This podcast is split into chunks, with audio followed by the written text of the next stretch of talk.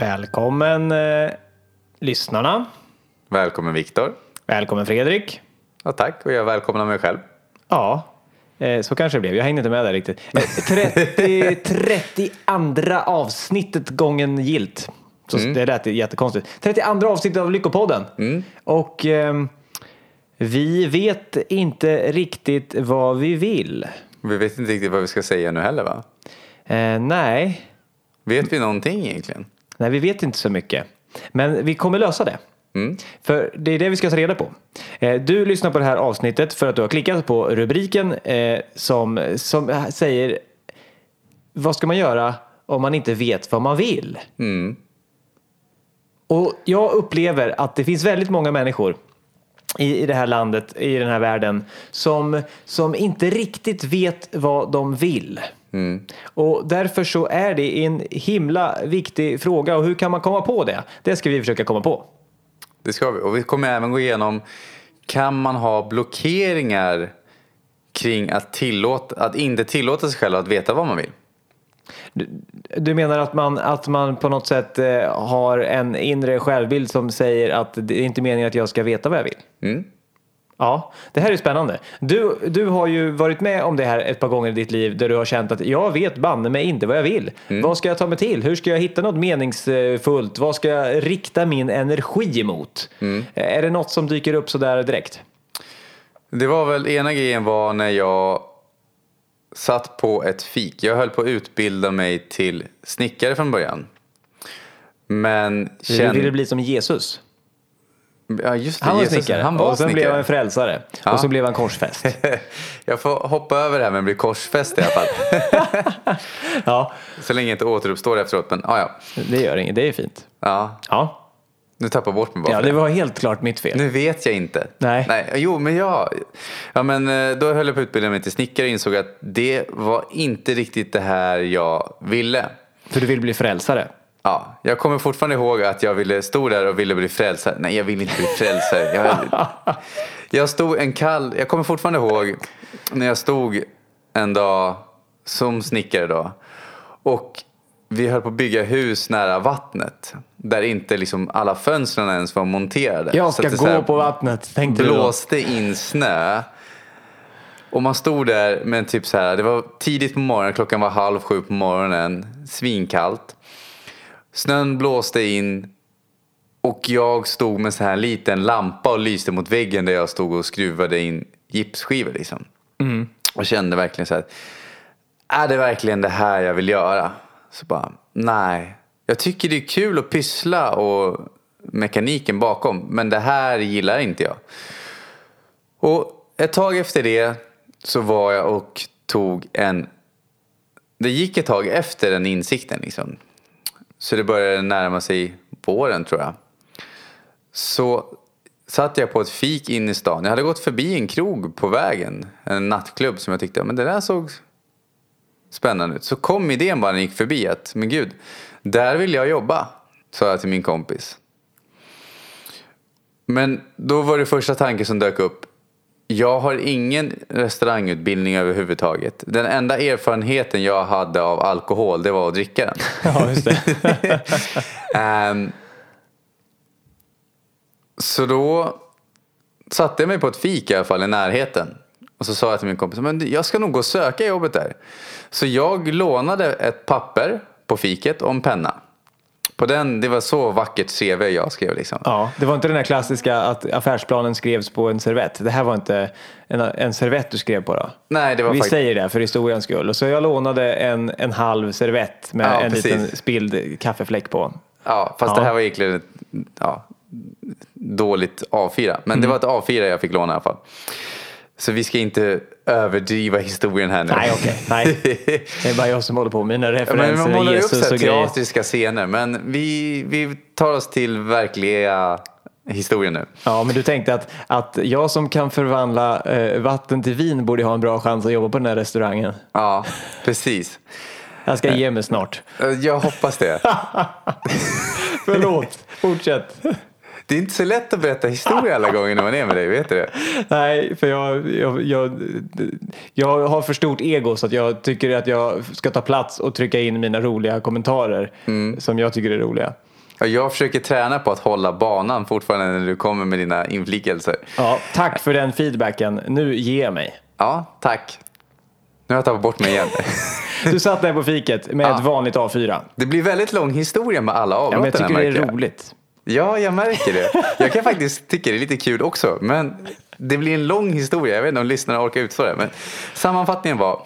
Då tog jag, jag tog ett A4-papper och en penna. Så skrev jag ner det jag tyckte om mig själv just då. Som jag tänkte att jag kan bidra med. Och så gick jag in på den här nattklubben och sa Hej, jag vill jobba här men jag kan ingenting och jag har ingen erfarenhet inom någonting liknande. Men jag vill jobba här. Jaha. Och några minuter senare hade jag jobbet. Hur gick det till? Jo, jag sa så här. Och det kan man undra. Hur fick man ett jobb utan erfarenhet i någon form? Jag sa så här. Jag kan jobba gratis här under några veckor. De hade inte öppet så här varje dag på den här nattklubben på det sättet. Men jag kan Nej. jobba gratis under en period. För att visa att jag kan lära mig och är ni nöjda då så kan ni anställa mig. Och tre veckor senare var jag anställd och blev i slutändan en av deras högst betalda anställda. Just det. Det här får mig att tänka på något som jag läste häromdagen om att just viljan att utvecklas som eh, visserligen inom arbetet men, men som människa att lära sig saker. Att det är det som får folk att eh, trivas. När man lär sig saker då blir det meningsfullt och då stannar man längre på en arbetsplats. Så den här killen som skrev det här han menar på att det finns ingenting som kan skapa vinst på lång sikt förutom att ha medarbetare som eh, utvecklar sig själva. Satsa på självutveckling för dina anställda. Och då tänker jag just att det var ju det du var otroligt öppen för. Att gå in och säga jag kan ingenting men jag vill lära mig massor. Det är kraftfullt. Och jag tror också det öppnar upp att jag var på Bali på en utbildning en gång. Eller en utbildning, en kurs. Och de, Roger Hamilton heter han som sa en ganska intressant sak som jag har haft väldigt stor nytta av. Jag tänkte inte då på att jag hade praktiserat det tidigare i livet på många tillfällen. Men han sa att det sämsta sättet att få ett jobb är att söka ett.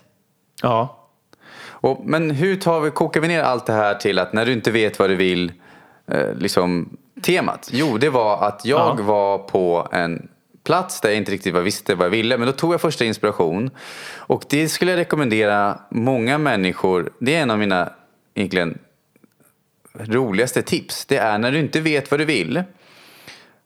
Fundera bara på, ja, men vad tycker du om? Tycker du om, vill du bli hälsosam? Så här, så, ja, men okej, men tänk så här istället. Vill jag bli hälsosam? Ja. Erbjud att jobba gratis på en PT-skola eller liksom ett gym eller några sådana, sådana saker så du hamnar i den miljön. Och då kanske någon tänker, men jag har ju barn eller jag har ju ett heltidsjobb, det kan jag ju inte göra. Men jag syftar inte på att när man hjälper dem då att man ska jobba heltid. Utan det kan vara någon dag i veckan eller liksom sådana saker. Och, och då kanske vissa tänker, men jag har inte tid med det. Nej men om du inte har tid att utforska vad du vill men du vill inte vara där du är. Då kommer du ju vara kvar där. ja då kan man fråga sig om du inte har tid att utforska och prova på det du vill. hur- Då, då får du ha tid. Har du då tid att göra, ägna ditt liv åt att göra sånt som du inte vill? Precis. Och en grej är ju att man inte sätter så stor bemärkelse. För att fördelen blir när du kommer in där, det är att om man tänker för stort, man tänker så här, nu ska jag söka att jag ska hjälpa till på ett företag och det kommer bli nya meningen i livet. Det kommer bli min nya livsväg eller det kommer bli min nya karriär. Då är det lätt hänt att det svämmar över, att man fastnar och inte vet. Alltså då, då vågar man knappt söka fast ens hjälpa till på ett företag. Men istället ta ner det till att, men vilket...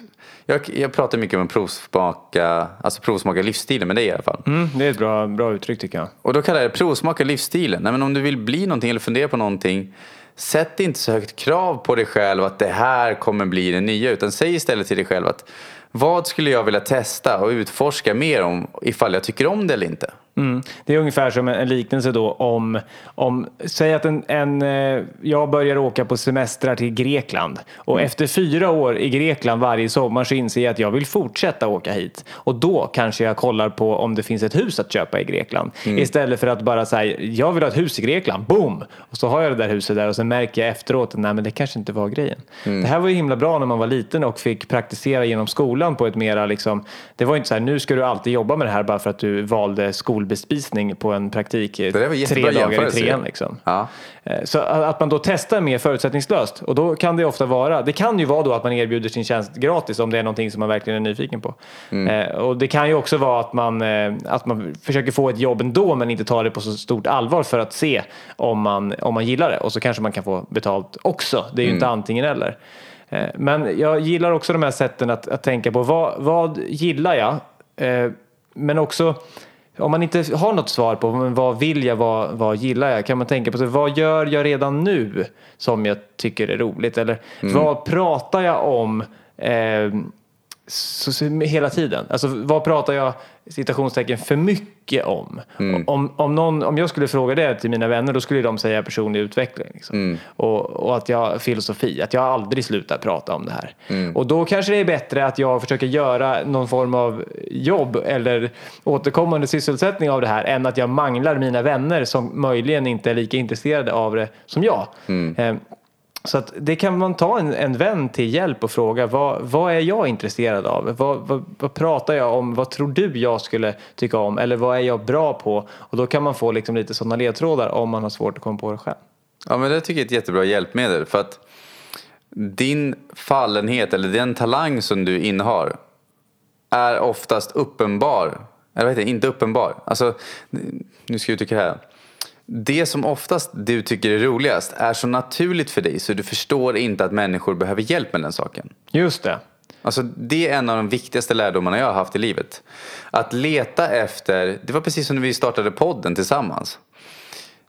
Vi tog beslutet, vad är det vi redan gör som vi älskar? Mm. Och hur kan vi göra mer utav det?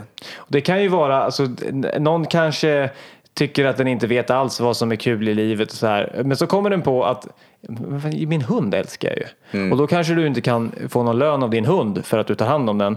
Men du kanske kan jobba med hundar på något annat sätt eller börja ta hand om andras hundar eller gå ut med hundar eller sälja mm. hundprodukter eller sådär. Vi har ju en mm. gemensam vän som, som har hittat ett sätt att tjäna pengar på, på hundar med webbshop och sådär. Mm. Och att det liksom, oftast är det ju de, i alla fall av egen erfarenhet, och jag tror att många delar den tanken med mig, ofta är det ju de här eh, människorna som, som är så intresserade av sitt lilla smala ämne som är roligast att ha att göra med. Om man ska gå till någon, jag vet, jag, förr när jag var liten och bodde hemma i Hallsberg så, så fanns det en, eh, en fiskaffär, alltså akvariefiskar sålde de där. Mm. Och, och det är kul att gå till sådana här små, små nördställen där någon som viger sitt liv åt akvariefiskar jobbar. Liksom mm. som kan allt. Liksom. Mm. Det är motsvarigheten till dagens stora gallerier där, där alla affärer är, är bara samma. Så att om man hittar sin lilla nisch så kan man ju nischa in på vad som helst. Och pengar kan man också hitta. Nu är det bara superhistorier men det går ju att hitta mellanting också. Men mannen som kom på sådana här påsförslutare och sådär, de, mm. blir ju, de blir ju stenrika. Ja, och jag kan säga att jag har ju använt det här konceptet att jag ger värde. Jag ringer människor. Alltså, jag har gjort det så många gånger när jag har inspirerats av kanske människor jag vill samarbeta med eller kurser jag vill gå på och sådana saker. Jag ringer upp dem så erbjuder jag att hjälpa dem. Och än så länge har det alltid lönat sig. Mm. Alltså jag har alltid fått för många kanske oroar sig för den ekonomiska ersättningen. Men många gånger, alltså människor, jag har alltid känat igen det. Det där är en bra... Eh, om man oroar sig för den ekonomiska ersättningen kan man tänka så här. Och om du börjar gå på en danskurs eller börjar spela tennis på kvällarna eller någon sån här aktivitet. Börjar gå på föreläsningar på ABF, vad som helst. Mm. Eh, då förväntar vi oss knappast att tjäna pengar på det. Mm. Men, men så fort vi ska försöka hitta ett nytt jobb så tänker vi att vi ska tjäna pengar på det direkt. Men man kan ju testa saker eh, gratis på det sättet och under tiden ha en annan inkomst eller sin gamla inkomst. Mm. Men, men det är ju ändå, man måste ju ändå snacka ekonomi på, på ett sätt. Efter, om man nu ska hitta en helt ny bana i livet och våga säga upp sig från något som, som man inte gillar nu. Hur tänker vi oss där? Ska man bara våga kasta sig ut?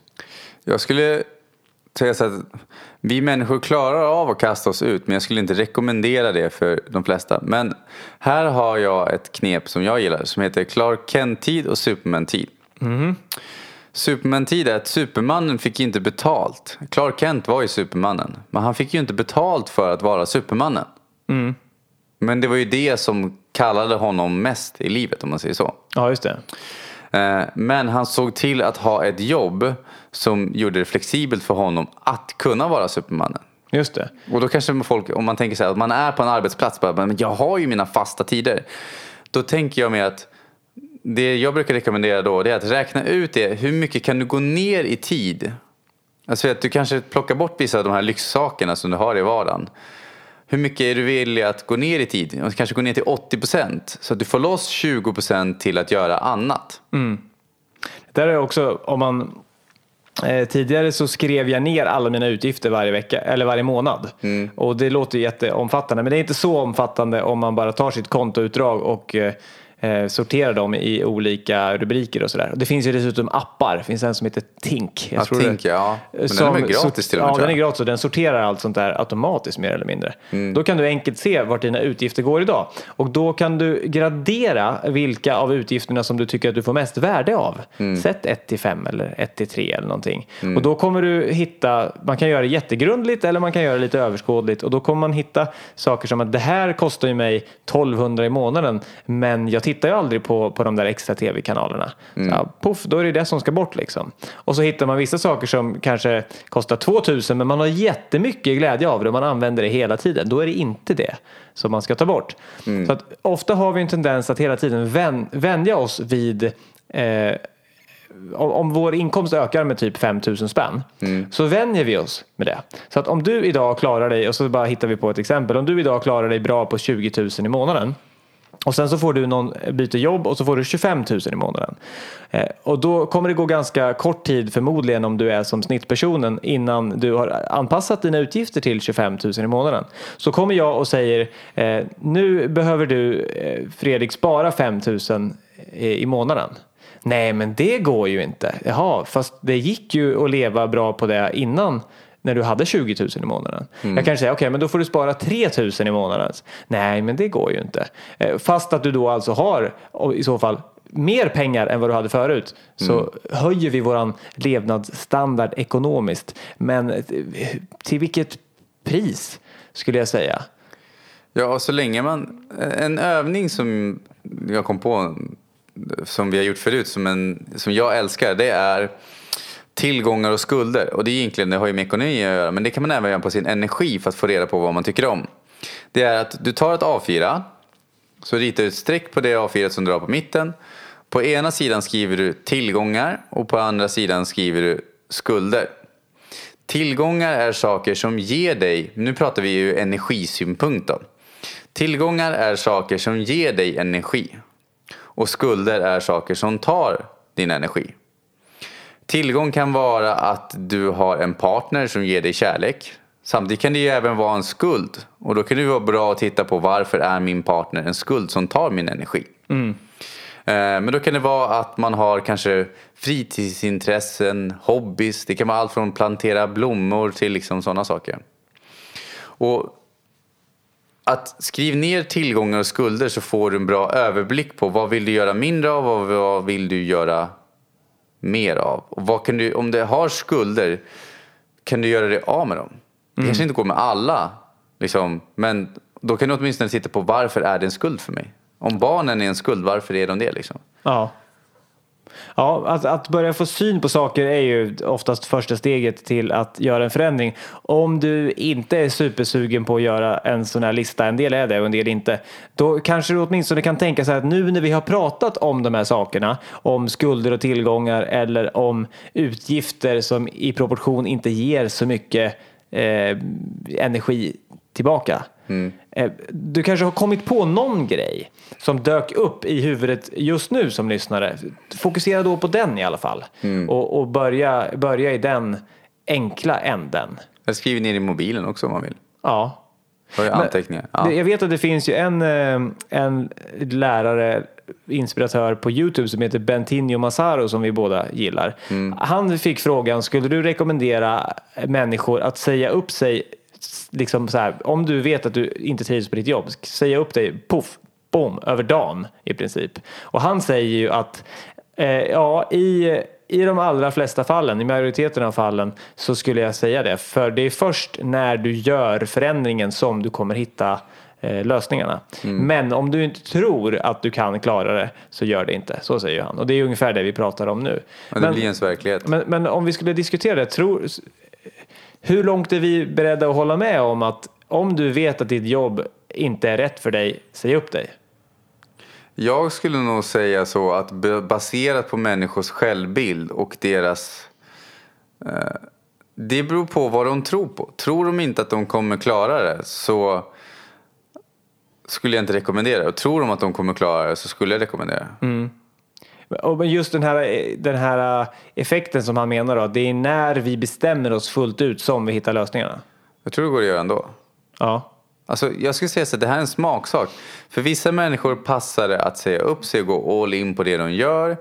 Och för andra människor så passar det att kanske använda sin lediga tid. För du behöver inte gå ner i arbetstid, du kan till och med använda din fritid. Eller så går du ner i arbetstid, det beror på vad du gör på fritiden. Har du barn kanske du behöver... De tar upp din tid som gör att du minskar arbetstiden. Liksom. Jag vill, jag vill styra in det här som en liten del två på det här programmet och, och, och fördjupa det lite. För, för nu har vi pratat mycket om, om vad vi skulle vilja göra och, och det har blivit att det har glidit in på, på jobb och sysselsättningar. Men som vi ofta brukar prata om att egentligen så är det ju vad vi vill vara så att säga. Att vara lycklig, vara inspirerad, vara nöjd, vara lugn. Att det egentligen är det vi vill åt när vi gör någonting. Eh, Så att det är ju också en variant. Vad vill du vara? Alltså, om det låter flummigt, vad vill du vara? Vad vill du känna? I vilket, hur vill du må när du vaknar på morgonen? Liksom? Eh, Och, och vad kan få dig att, att må så? Och ofta då, i min upplevelse, så, så är det det vi söker någon sorts eh, ro i oss själva. Vad, vad säger du om det? Men jag är inne på samma spår. Det jag brukar jämföra som... Det var en sån stor insikt för mig för många år sedan. Då. Det var att många tänker att när jag har pengar då har jag råd att åka på semester och då kommer jag vara avkopplad. Men egentligen de människorna som jag känner som uppnår de sakerna de fokuserar på hur kan jag vara avkopplad så att jag med lätthet kan åka på semester och tjäna pengar. Alltså, Jag vet inte om jag riktigt fick ihop det där. hur ska jag göra en annan historia så? De många fastnar ju vid att de har inte pengarna Just det, jag ska göra det här eller behöver det här för att... för att kunna nå det här. ja. Jag behöver Exempel- pengar eller en semester för Vi att kunna kanske bli gör en lycklig. utbildningen lättare då. Vi tar Ja. utbildning. Ja. Eh, Jag behöver ha pengar för att ha råd att gå på en utbildning så att jag blir framgångsrik. Just det. Alltså varandet är framgångsrik. Ja. Alltså vi, jag upprepar den här igen då. Att jag, många tror att de behöver pengar för att gå en utbildning så att de kan bli framgångsrika. Men egentligen det sättet vi människor fungerar på med självbilden. Maxwell Maltz skrev en bok som heter Psycho Cybernetics om det.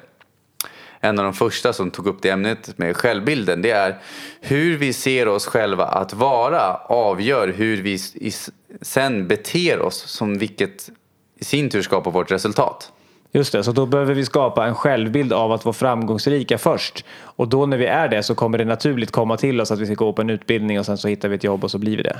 Precis. Att, att, och, att vara mm, harmonisk då, det skulle nog många vilja vara. Eh, Att, att det då inte är att du ska göra det här för att bli harmonisk utan snarare börja med att det, det skulle, många skulle kunna vara så här, jag, jag vill eh, jobba och eh, ha ett arbetsliv och sen när jag har haft det så vill jag gå i pension med en bra känsla av att ha gjort rätt för mig. Typ. Då ska jag köpa ett hus på landet och ta det lugnt. Eh, och varför har du en dröm om det? Jo, för att jag ser fram emot att kunna sätta mig ner i gungstolen där och känna mig nöjd. Så vad är det du egentligen vill åt? Ja, att känna mig nöjd. Och då kan man börja säga, så det är nöjdheten du vill åt. Det är inte det långa arbetslivet. Det är det som händer efteråt. På vilket sätt kan du redan nu eh, försöka hitta de stunderna i ditt liv? Mm. Ja, det är det bästa. För pratar vi till exempel, jag gillar ju själv lagen om attraktion. Vi ska inte gå in så jättemycket på det ämnet. Men det blir egentligen lagen om attraktion, om jag superförenklar den här, är mm. att du skapar ditt liv baserat på dina tankar. Och att om man tittar på, och det är inte, tittar vi på mental träning på sådana saker. Många elitidrottare håller på med det. Mm. Jag såg en jättehäftig video en gång som visade att om du kopplar så elektroder på en elitidrottare jag vet inte vad de är, som mäter av. Mm. Och så bad de dem att visualisera att de gjorde de fysiska idrottsövningar som de gjorde. Mm. Då kunde de mäta elektroniskt att samma muskler aktiverades i kroppen som om de faktiskt sprang. Just det. Det finns ju ett annat sådant exempel när två grupper skulle testas i att sätta basketbollar i korgen efter mm. typ två veckor. Jag tror eller det var tre till och med grupper. Kanske tre grupper då. Eh, och den ena gruppen, just det, den ena gruppen gjorde från första tillfället till andra tillfället ingenting. Mm. Och den e- andra gruppen övade att eh, kasta basketbollar och den tredje gruppen bara visualiserade sig, alltså med huvudet tänkte eh, tankar om att de satte basketbollar i korgen. Mm. Eh, och den här gruppen som inte gjorde någonting, om jag minns rätt nu, där hände ingenting. Det var ingen mm. skillnad. Men, men det var lika stor förbättring hos de som bara hade tänkt, som hade mentalt tränat, mm. som hos de som hade faktiskt övat med, med riktiga bollar. Mm. Ja, det där är ett jättebra exempel. Ett annat är så här att vi ska göra en kul övning här. Mm. Om du sluter ögonen, du behöver... Ja. Och så föreställer du nu att en framgångsrik, vi tar framgång som ett exempel för många strävar efter det. Liksom. Ja. Så ser du en framgångsrik människa kommer in och går förbi dig här nu framför dig. Och sen så nu ser du en annan framgångsrik människa kliver in och går förbi dig. Mm. Och nu ser du en tredje framgångsrik människa kommer in och går förbi dig. Och då är min fråga till dig. Vad, hur många av dem som gick förbi dig var kändisar?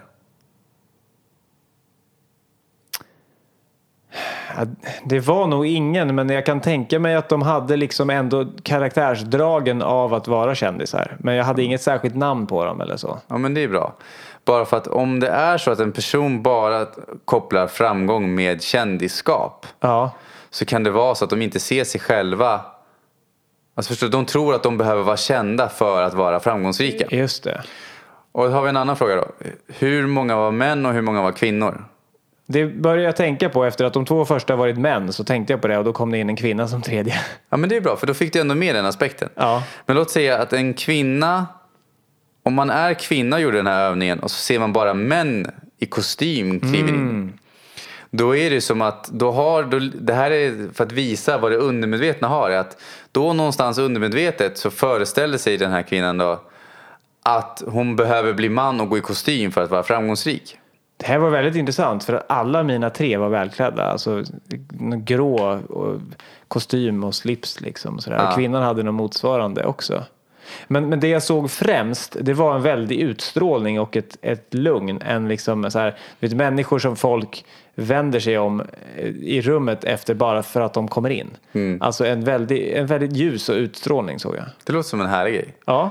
Men den här övningen är för att... Det var en jättebra övning verkligen. Men den viktigaste av allt är, var någon av dem du? Ja, jag, jag, nej, jag såg inte, det var inte jag som gick in fast jag kände direkt att, att det är dit jag är på väg. Mm. Jag kände, det var, för, det var mina förebilder som jag såg. Det var mm. människor som jag identifierade mig med liksom. Ja men det är jättebra, för då är vi inne på rätt spår. Men många människor ser sig själva inte. Det är det här vi pratar med självbilden som ett exempel då. Att man kanske målar upp kändisskap eller liksom men, Eh, eller att om man är kvinna kanske man bara ser män. Eller om man är man så kanske man bara ser kvinnor. Eller är det så att man har en viss klädstil så kanske man ser människor i en annan klädstil än man själv har. Det vill säga att man har en föreställning av att man behöver göra annorlunda. Byta kön, byta klädsel, eh, vara med på tv något dokusåpa. Alltså du vet sådana saker för att vara framgångsrik. Ja. Och sen så undrar man varför man inte känner att man är tillräcklig. Just det. Det här är ett exempel. Då, liksom. Ja. Det, var, det var en himla bra övning. Satte igång tankar där. De där välklädda, jag har inte själv riktigt den, den klädstilen. Mm. Ja. Och det här kan vi komma in på då blockeringen kring att veta vad man vill. Som ett nästa steg. Det är att om vi gör så här att en person när de växer upp som liten kanske säger till sin mamma eller pappa. Liksom, barnet kommer och bara pappa mamma jag vill bli polis när jag blir stor. Liksom. Och så kanske föräldrarna säger så här ja fast hur ska du bli det? Liksom, vi har inte råd med någon utbildning. Mm. Nu har man ju oftast det här i Sverige för att det är gratis. Men Ja, just det. vi säger det ändå. De bodde i USA. Men de bodde i USA. Ja. Ja, men det kan vara ja, men all, allmänt att man vill lära sig någonting. Det behöver inte ens vara att man ska bli någonting vuxen så stort. Ja, men det kan vara att man... Du ska ju ta hand om vår gård, så kan det vara. Ja, Eller familjeföretaget. precis. Om man får höra, ja men det där var ännu bättre exempel då. Att om man får höra som liten att ja men när du blir stor då, vi litar ju på att du kommer ta hand om gården här nu. Eh, jag hade fördelen till exempel min morbror när jag var liten. De sa ju många gånger liksom att ja men det kanske blir du som får ärva den här sen så kan du ta hand om den. Och ju äldre jag blev ju mer inser jag, insåg jag att för den gården låg uppe i Övertorneå. Det är uppe vid finska gränsen. Man kan bokstavligt talat gå över till Finland på några minuter. Eh, och sen sålde de den som tur var så att jag, kunde, jag behövde inte Nej. ta över någonting. Men det kan vara så att när någon säger intalat att det är du som ska ta över företaget. Vi alla har varit eh, sjuksköterskor i den här släkten, därför borde du också bli det. Och även om det kanske inte är uttalat kan det vara så att barnet undermedvetet efterapar sina föräldrar. Och då kan det vara så att man har skapat en bild som liten av att jag borde bli det där, men egentligen vill jag det här. Och ju mer man skapar den här separationen av att jag borde vara något annat än jag vill bli, kan det bli att vissa människor börjar lyssna mer på vad de borde bli än vad de vill bli. Ja. Och då kan de skapa en blockering kring att veta vad de vill. För då Ja, kan det vara så att jag frågar den här personen, men vad vill du? Ja, men du vet, jag har ju funderat på det här som kanske är i linje med det de tror att de behöver göra för att bli älskade, för att bli sedda och alla de här sakerna. Mm.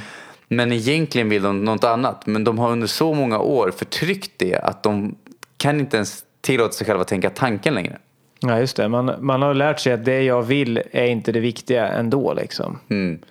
Just det. Då kan det vara viktigt och då kan det här tipset om att fråga andra vara bra. Ja. Och att, att då få syn på att, att man kanske inte vågar göra vad man vill och inse att det här är ett mönster från förr och då har jag ett val. Vill jag fortsätta det här mönstret eller vill jag ta den så att säga, ansträngningen för att faktiskt gå den vägen jag vill även om det känns läskigt på grund av den här programmeringen Mm. sen förr helt enkelt. Vilka frågor skulle du rekommendera då att lyssnarna ställer? Jag, jag gillar en övning som kommer till mig i minnet nu. Vad man, man funderar på så här. "Ja, Jag ser mig själv att fortsätta som jag gör nu. Jag har då kommit på att jag inte gör vad jag vill för att jag är rädd eller har någon blockering. Vad, om jag ser ett år fram i tiden och jag vet nu att jag skulle behöva göra en förändring. Hur, hur kommer jag må om ett år om jag har struntat i det?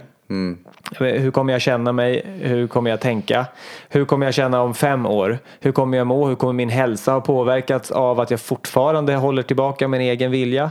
Eh, se dig själv om det är möjligt. Eh, hur kommer du vara mot din familj? Hur, om du kommer ha någon familj? Hur kommer du vara mot dina vänner? Och så kanske du gör det där om tio år och då kanske du har blivit gråhårig och du har eh, fått tristess, du kanske har åkt på en sjukdom för att du eh, håller tillbaka din, din vilja och mår dåligt. Du kanske arbetar med det jobbet som du har nu med motvilja vilket gör att du blir trött.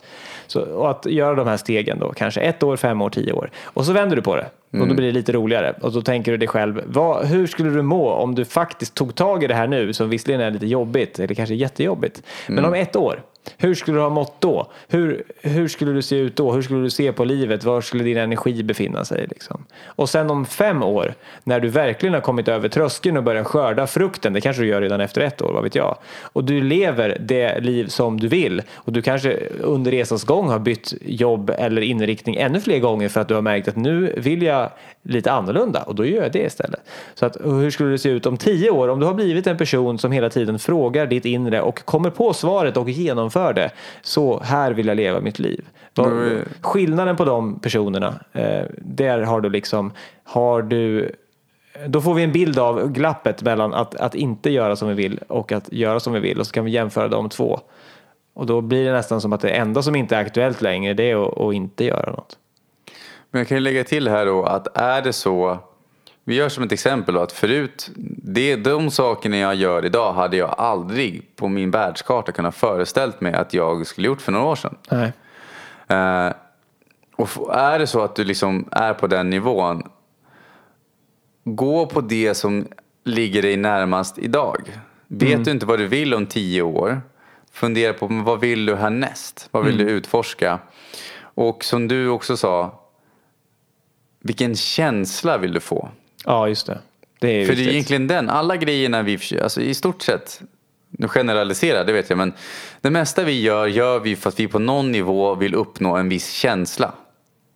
Och istället fråga sig själv, hur kan jag uppnå den känslan redan idag? Jag dyker upp ett annat exempel med någon som var framgångsrik advokat i USA. Det här är från boken Fyra timmars arbetsvecka tror jag. Eh, och han eh, hade, den här som skriver boken hade en kompis som var väldigt framgångsrik och de pratade om att göra vad de ville i livet och han sa jag ska jobba här nu i, vad det nu var, två år till säger vi. Och jag ska spara ihop pengar men sen tänker jag skita i det här. Eh, och då så sa han, men vad är det du ska göra då? Jo men då ska jag åka motorcykel genom USA eh, i två månader eller något sånt där. Och så sa han, ja, men hur mycket pengar skulle du behöva för att göra det? Ja men det skulle kosta, säg 20 000. Och så bara, men 20 000, behöver du verkligen jobba två år för att få ihop 20 000? Och då insåg jag att nej, jag har ju faktiskt redan 20 000. Så det som hindrade honom var att han fortsatte med sitt jobb och han sköt upp sin dröm fast att han hade allting så att han skulle kunna starta den här resan vilken månad som helst. Och då när han insåg det, att, att det gick att göra det han drömde om redan nu, då, då, jag tror att den historien slutar med att han gjorde det. Så att ofta har vi möjligheterna redan nu. Så att den där exemplen med att man drömmer om att jobba ett helt liv och sen göra något annat efteråt och dra sig tillbaka. Så kan du inte börja leva lite mer så redan nu? Det är det jag har gjort. Jag jobbade förut och bestämde mig för att resorna tycker jag är så fantastiska. Så att jag, jag såg fram emot en framtid där jag eh, hade så pass mycket pengar i investeringar och passiva inkomster så att jag kunde vara ledig från jobbet när jag ville och resa på lite längre resor, typ en månad i taget. Och så räknade jag ut hur mycket pengar jag trodde jag skulle behöva för att göra det. Och så satte jag den planen i verket. Men sen ungefär halvvägs eh, mot det här målet att ha så mycket passiva inkomster så att jag kunde välja hur mycket jag ville Du jobba. kan berätta vad en passiv inkomst är. Passiv inkomst är en inkomst som tickar på utan att du exempelvis byter din tid och går till ditt arbete. Enklaste sättet är väl att säga aktier. Om du har 100 000 i aktier och de går upp 10% så har du fått 10 000 i passiv inkomst. Ja, för du har inte gjort någonting aktivt. Liksom. Nej, men då, då kom jag på efter ett tag att ja, men jag, jag väljer att eh, dra ner mina utgifter mycket mer och då kan jag leva det här livet tidigare. Vilket jag gör nu. Så att istället för att få ihop x antal eh, pengar, miljoner, så bara så här, men hälften. Då är jag färdig redan nu. Så att då började jag helt enkelt sätta min, eh, min plan i verket mycket tidigare och kan eh, sluta och skjuta upp den, det jag längtade efter för jag hade redan ekonomiska förutsättningarna. Ah, jag vet inte om det där blev glasklart. Eh, Ja, men du ändrade din plan när du insåg att du är, redan fram, du är redan i mål om du bara ändrar din bild av vad du vill. om jag, ja, precis. Om jag drar ner mina utgifter till hälften så kan jag leva min dröm redan nu. Det var mitt fall. För jag insåg att det var inte utgifterna, det var inte det som jag betalade varje månad som gav mig min livskvalitet. Det var ju min lediga tid och min frihet som gav mig min livskvalitet. Och då insåg jag att det som är värt mest för mig i livet, det kostar typ ingenting. Så det jag vill ha är tid och frihet. Så tror jag det är för många. Ja, men jag tror det är också det många är ju, går ju till jobbet för att kunna vara lediga. Eller liksom de jobbar för att kunna vara lediga. Just det. Men jag brukar titta istället på vad är det du jobbar för så att du kan vara ledig så att du kan göra. För det är ju någonting vi vill på vår lediga tid. Just det. Så att om du går till jobbet och tänker så här att nu går jag till jobbet så att jag kan vara ledig och göra det här. Okej, men då är det mer att titta på hur kan du jobba med det här som du går till jobbet för att vara ledig för. Ehm, och där finns det ju må- många mentala hinder för människor. Inte alla har inte dem, men och det ena är att man kan inte jobba med sin hobby för då kommer den bli tråkig. Och här tog vi upp en tidigare podd också. Vad var det den hette? Var inte det Se upp dig för jobb? Jo, det var det nog ja. Ja. Eh, Den kan vi rekommendera om det är någon som är just i den eh, frågan just nu och funderar på om de ska säga upp sig från jobbet eller inte så, så har vi till och med två avsnitt om dem. Mm. Och då går jag igenom där att du testar nya saker. Liksom, måste en hobby vara för livstid? Jag tror det är mycket, många saker som hindrar en del människor är just det här att om jag påbörjar här nu då måste jag göra det här resten av livet. Och så kanske det var för 30 år sedan. Du jobbade på posten i 30 år och fick guldklockan. Och att det passade kanske den tiden då. Men om, och de människorna. Men är det så att du inte känner att du är så som människa så behöver du inte göra det bara för att någon annan har gjort det. Nej, så du kan ha en hobby som du börjar jobba med och det kan hända att farhågan att om man jobbar med det kanske inte är lika roligt längre. Att du tröttnar på det för att du har gjort det mycket. Det kan hända att det inträffar. Men då menar vi här att då betyder det att du har egentligen kommit ett steg längre och då kommer du upptäcka något annat som, som du tycker är roligt och så börjar du med det. Så att allt, så här, om du börjar med årskurs 1 matteboken då kan det hända att du blir klar med den och då får du börja med årskurs 2 mattebok. Och då kan det hända att du blir klar med den och då tar du trean. Alltså det är det som är utveckling. Och när, om du inte vet vad du vill. Vi, har du några praktiska tips då? Om vi sammanfattar lite av det vi pratat om. Om vi ska sammanfatta, ja, men det som dyker upp hos mig är ändå det här. Om du inte alls vet själv, fråga andra. Ja, jag gillar den. Det är mitt bästa råd.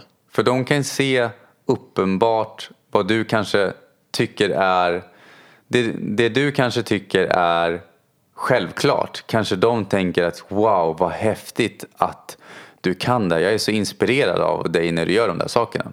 Just det. Och när, när är jag, när mår jag som bäst? Ställ dig frågan, inte vad jag gillar mest att göra om du har svårt att komma på saker där. Utan när mår jag som bäst? Formulera frågan så istället och se vad som dyker upp. Och, så, och så se om det svaret kan, kan ge eh, någon sorts ledtråd. Hur kan jag göra mer av det? Ja, eh, Och självbilden egentligen. Alltså, jag vill egentligen avrunda med att i grunden och botten så landar det i självbilden. Hur du ser dig själv att vara. Och så länge du inte förändrar det så kan du göra hur mycket olika saker du vill men du kommer fortfarande dras tillbaka till gamla, samma gamla beteende och mående om du inte förändrar din självbild, hur du ser dig själv. Mm. Och är det så att du vill uppnå någonting, det kallar jag målbild då. Vad är din bild av hur du behöver vara för att uppnå det här? Så skriv ner på ett papper. Ja, det lättaste sättet att se din självbild idag det är att kolla på hur ditt liv ser ut just nu. Och är du nöjd med det sättet, ja fortsätt då. Men om du inte är det, då kan du börja skriva ner och formulera och uttrycka vad du skulle vilja ha istället som självbild. Och börja fokusera på den biten. Ett enkelt sätt är då så här. Jag vet inte vad jag vill. Det skriver du på ena sidan av pappret. Och på den andra sidan av pappret, det är vart du är idag då. Eh, och då sätter du din självbild på papper och får syn på den. Och sen så skriver du på andra delen av pappret, jag vet vad jag vill. Och sen så river du sönder eller gärna faktiskt eldar upp den här jag vet inte vad jag vill. För då har du satt din självbild på papper, du ser den och du väljer att det där är en tidigare del av mig. Jag är inte så längre. För det jag är idag behöver jag inte vara imorgon. För självbilden är bara någonting som är information. Och information kan vi ändra och uppdatera. Och sen så börjar vi att fokusera på den där andra sidan som säger jag vet vad jag vill. Och då kommer vi vi behöver inte göra något. Vi behöver inte sätta upp en plan att jag ska ha ett jobb eller en ny aktivitet eller hobby inom så här lång tid. Utan om vi bara börjar fokusera på den bilden så blir det vår självbild och då kommer det bli lättare att se. Ja, då kommer tankarna skapas som bekräftar. Det där var ju en bra övning. Då kommer tankarna skapas som bekräftar Den nya självbilden. att du vet vad du vill. Och då kommer du börja få reda på vad du vill. Precis, och låt det ta lite tid. Ja. Men jag vill egentligen avrunda och tacka för idag. Du kan följa Lyckopodden på Facebook, YouTube, Instagram finns vi också. Ja. Och även Snapchat så finns jag på Ankarsköld. Men inte jag. Du har valt att vara fri från det än så länge. Ja, Jag älskar att vi kan dela upp det. Vi gör bara det vi vill faktiskt. Ja, det är det viktiga. Våga det du också. Ja. Tack för idag. Tack så mycket. Ha det så gott. Hej! Hej!